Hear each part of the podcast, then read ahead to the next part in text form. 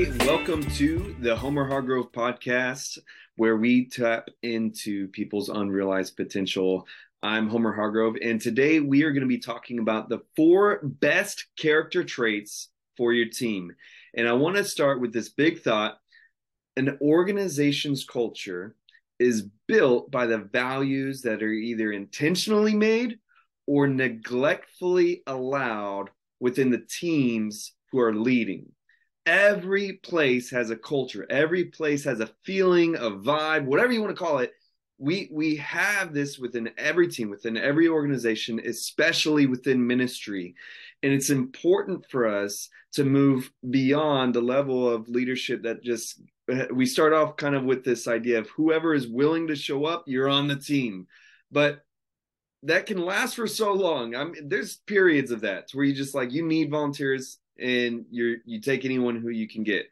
But there's a point where you level up and you start being intentional about character traits that are necessary for your team to grow. And think about any time that you've been a part of a toxic team or a toxic workplace, and there are just certain character traits that people could have, whether it's knowingly or unknowingly, that can damage the progress for the entire team. It doesn't matter if everyone is competent or talented if you have a bad character within that that person or that team. And so he, these are four these are four character traits that I think are most valuable for a team. And it's taken me really the full 13 years I've been in ministry, it's taken me a long time to realize how just valuable these qualities are. I've had a lot of people join teams, leave teams. Uh, I've had people leave blessed, and I've had leave, people leave disgruntled or even angry. And there's been many times where I've been the leader, leading and, and wanting to pull my hair out and thinking, man, why did I get this kind of person on my team? Why, why are they being like this? And it wasn't their fault. It was the fact that I allowed just anybody to join the the the close knit team, the the team that really got things done in certain ways. It's like you have to have values for each team, but because I was neglectful, I, I would get frustrated I would get frustrated and frustrated, and those people would get frustrated because we had different ideas and different expectations. And so, again, over the years, I find these four qualities to be utmost value. If you find one person that possesses all of them, then hallelujah, that they could be some great additions to your team. But I think that even just one of these values at, at a top notch level, I'm talking like level 10, one value, man, dude, that, that can really change the game when you make it an, an intentional and important decision for when you're allowing people to join your team. And I'm talking about even just volunteers. Okay. I'm not even talking about the idea like, well, it's important when you hire. I'm talking about even just volunteers. These qualities are so necessary as you get closer and closer to people who like are personally lifting you up and assisting you and being extensions of you these are important qualities to have so the first one is authenticity i would argue that this is probably the most important one if you had to choose just one i think authenticity would be that one and this really boils down to trust and believing who you are talking to we just have this this human nature to morph into whatever we are joining. We're like these natural chameleons. And it's so easy for people to project who you want them to be. And think about how many times it's like you've had that that initial job interview and as they are asking you questions and and you're just like yeah i i'm totally that person. And you're just like you're answering in a way that you know that what that interviewer wants to hear. And then a couple months later you realize that you don't like the job at all that everything they were asking you knew the right answer but it wasn't really authentic to you and so you get frustrated your boss gets frustrated and it just ends up not being a good fit authenticity for a person to be just an authentic person, it's actually really goes against the grain to what society tells us and, and how we are even raised to behave. Authenticity takes a lot of courage. It takes a lot of boldness to be yourself and to say what you really feel, even though no one else is saying it. It takes courage to do that. And when you are able to find somebody to where when you're talking to them, they're not who you they're not pretending to be who they think you want them to be, but they're being them their genuine selves. They are someone so valuable. They're so precious because they're rare to come by. Again, I think authenticity is one of the highest qualities. If you're looking for it, only one, I would suggest authenticity because what you see is what you get. They can be people you could trust. They can be people who are honest. And if it's not a right fit, you don't have to figure it out. So you don't have to take so much time to figure it out. They'll be upfront about it. The next one, number two, is teachability. Teachability. And I feel like this word gets thrown around a lot in ministry. A lot of people believe that they're teachable when in truth, they're not. They have a false perception of themselves. And so I think that teachability really boils down to emotional maturity and, and uh, being able to be guided. Uh, no one is going to say, I'm not a teachable person, but people have a, a stronger grasp of their emotional health. And if their feelings are easily hurt when someone corrects them or brings exhortation, anything like that, to where your your first instinct is offense or uh, to defend yourself. See that those are all connections to emotional maturity. Now, in this, I'm not saying that we can't be human. We can feel emotions, but it's emotional maturity is kind of like anger management. Everyone will be angry. I, I used to teach anger management um, uh, to to young people, court ordered, and I would tell them that you will always get angry, but it's about how we learn how to manage our anger that that allows us to be people in society. And in the same way with emotions, you will feel emotions, but how you handle those emotions matter. And that is what bridges the gap to teachability, that emotional maturity of being able to be guided. Now, number three, now I want to be careful in how I describe this one. Number three is loyalty. Loyalty.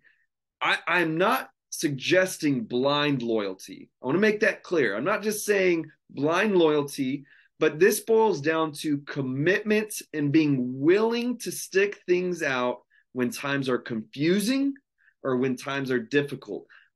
That I think that the toxic sense of loyalty, the toxic loyalty is I'm going to blindly follow this leader even when they're wrong. That is not what I'm suggesting. I think that true loyalty even boils down to going back to that authenticity of being able to talk to the leader in a in a in a humble way and sharing your genuine concerns. That is more loyal than to just blindly follow and crit and and tear down anyone that adds a criticism. Loyalty is just really about being committed because it may not be months, maybe it's years. There are going to be times that are difficult. If your organization, if your ministry has been great thus far, get ready. There's most likely some caca on the way. And if it has just been like, man, zero, vi- like we just got so zeroed in and focused on our vision, we're just, we're winning souls, we're doing X or we're doing Y, we're doing Z, and you're just, you're just so focused. You must know that there's a point of growth where things get confusing. It's kind of like having kids. When you have just one kid, it's I can it's hard, but I can do this. When you have two kids, like, okay, I'll handle this one and you handle that one. But then when you have three kids, you're like, okay, this just got a little more confusing. Who handles who and and how do I handle it when one kid wants this and that kid wants that? It just gets more complicated with growth. It gets more confusing. And that's where that commitments from the loyalty comes into place to where I am committed to this team. I'm committed to this organization. I believe in it even though it's been hard even though it can it feels confusing i know that we're working to a goal that i believe in. That is loyalty.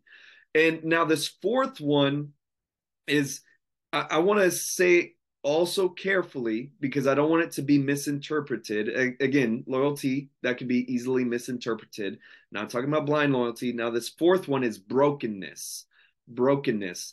And this this really boils down to having a sense of experience and the ability to overcome. a sense of experience and the ability to overcome. I'm not saying that everyone on your team has to have a horrible life experience. I'm, I'm, not trying to suggest that, but what I am suggesting is that when someone does have a difficult experience that they have overcome, it it gives a, a, a sense of strong experience. This this it's like when you go through difficult times, you and you persevere and you endure. It, it brings something out of you that can't be taught. It, it just brings something out that is is almost difficult to articulate, but you learn how to endure through pain and, and through how to how to persevere through agony and that is something that is so special. It's something to be treasured because people who've experienced brokenness and overcome, they're some of the most resilient people you can ever meet. And especially me, I work in recovery quite a bit. And so many people who've gone through recovery, who've who've gone through recovering from addictions and difficult things, they have even even as they're going through uh, actual rehab, as they're going through actual uh, um, detox, they're finding a sense of resilience that they that they have faced a difficult struggle, but they desire to overcome, that they desire to persevere and to break the things that have held them back. I mean, it's it's something so incredible to see. And when people overcome that brokenness in life, doesn't matter what cause it, it's like there's that that resilience that comes out. It's just like all the little pretty stories that we he- hear about how pearls are made, how diamonds are made, all through this pressure. Well, brokenness really embodies that, and being able to overcome from uh, overcome those those immense struggles in life. That's something special that that again can't be compared with anything else. So what we talk about today? We talk about the power of authenticity. It's one of the most valuable traits to have regardless of anything else, knowing that you could trust the person who you are talking to. The second is teachability or emotional health, being able to have emotional maturity and being able to be guided. We talked about loyalty, not toxic loyalty. We're talking about being committed and being willing to stick things out even when things are confusing or difficult. And then we talked about brokenness, about being able to have a sense of experience and endurance, being able to overcome as an in- individual, finding resilience within yourself. These are some of the best character traits to look for, not only within yourself, but for your team. And I want to give these th- three takeaway questions. First is which single trait do you align with the most? Which single trait do you personally align with the most? Not, not don't pick more than one, just pick one. And once you identify it, lead with it. If you are a authentic person, I'm telling you that is uh, people people love authenticity and they will follow leaders who are authentic. If you're a person who is very teachable, lead with it. Surround yourself with that emotional maturity and allow yourself to learn from your teams. You know how many CEOs and, and how many leaders struggle to learn from their team members, from the people that they're leading? That's a valuable trait to have. If it's loyalty, man, you could really uh, cause an organization to overcome through any kind of, you're able to inspire hope in dark situations. Brokenness, you have this innate thing within yourself that you will beat it. You will become resilient. You will overcome. It's it's powerful to know that if anything else fails, you will overcome. So again, identify which one you you are and lead with it. Number 2, without limiting it to the four values discussed today, evaluate the individuals on your team.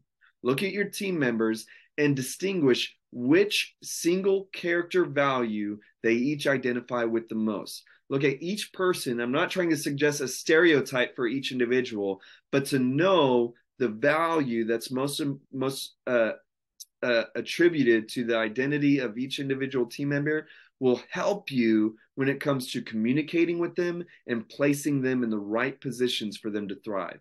And finally, number three, how can you practically start imparting these qualities within your team or your organization? How can you take what we talked about today and begin imparting them in a practical way? I'm not just talking about saying them all the time. I'm not talking about just putting them on your website or getting signs made. I'm talking about how can you practically make this uh, an ongoing impartation? How can you communicate this ongoing to your team to be able to change the culture of your organization.